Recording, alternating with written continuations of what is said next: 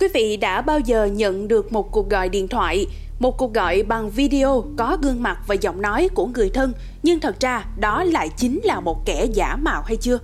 Đây là công nghệ đang hot lên dạo gần đây và có tên gọi là Deepfake. Chúng ta sẽ cùng tìm hiểu về Deepfake ngay bây giờ trong số phát sóng của podcast Báo Tuổi Trẻ.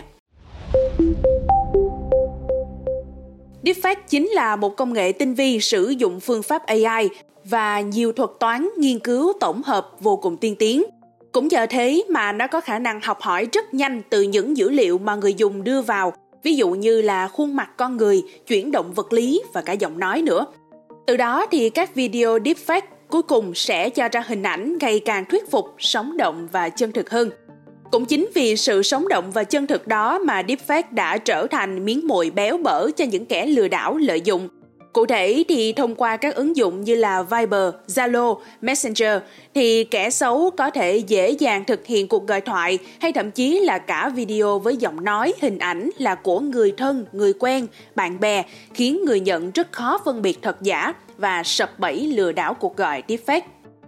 Như trường hợp của chị T hiện đang sống tại thành phố Hồ Chí Minh, chị cho biết là đã bị lừa mất 30 triệu đồng bởi chiêu trò gọi điện video deepfake.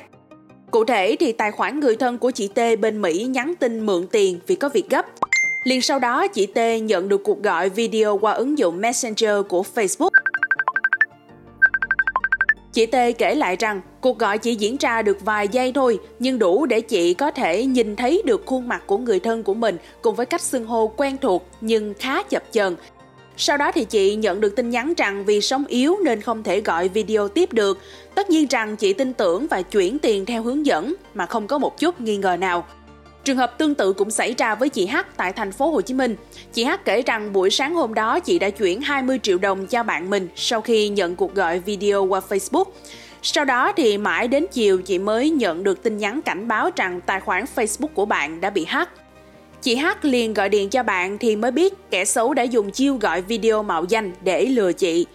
Trao đổi về vấn đề này, ông Vũ Thanh Thắng, giám đốc cấp cao về AI, công ty an ninh mạng thông minh SCS cho biết rằng Deepfake chính là một công nghệ AI có khả năng làm giả video với hình ảnh và giọng nói của một người khác.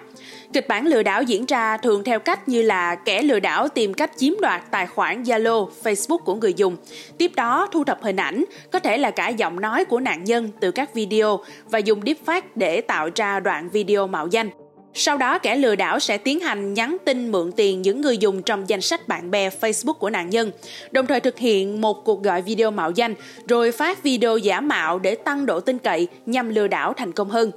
Ông Thắng phân tích rằng thường thì những cuộc gọi video giả mạo này sẽ rất ngắn với mục đích cho bạn bè hay người thân của nạn nhân nhìn thoáng qua được hình ảnh gương mặt thôi.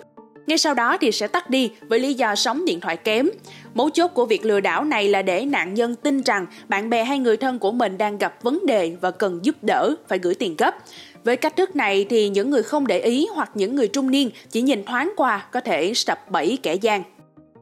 Chiều ngày 29 tháng 3, ông Vũ Ngọc Sơn, giám đốc công nghệ công ty an ninh mạng NCS cho biết rằng các chiêu trò hình thức lừa đảo gần đây đều không phải là mới, nhưng các đối tượng lừa đảo đã biết ứng dụng công nghệ, đặc biệt là công nghệ AI. Từ đó thì khả năng thành công của các chiêu lừa đảo sẽ cao hơn và ngày càng khó lường với người dùng internet.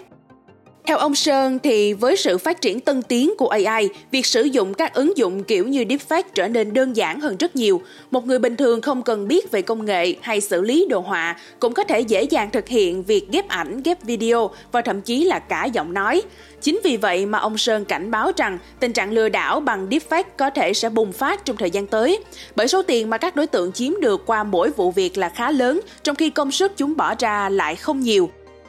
Còn theo hãng bảo mật Kaspersky thì hiện nay video deepfake vẫn đang trong giai đoạn có thể nhận biết được nếu người xem chú ý vào các đặc điểm cụ thể, đơn cử như là chuyển động bị giật, thay đổi tông màu da hay chớp mắt một cách khác thường, hoặc hoàn toàn không chớp mắt, khẩu hình và âm thanh không khớp. Xin cảm ơn quý thính giả đã lắng nghe số podcast ngày hôm nay. Đừng quên theo dõi để tiếp tục đồng hành cùng với podcast Báo Tuổi Trẻ trong những tập phát sóng lần sau. Xin chào tạm biệt và hẹn gặp lại.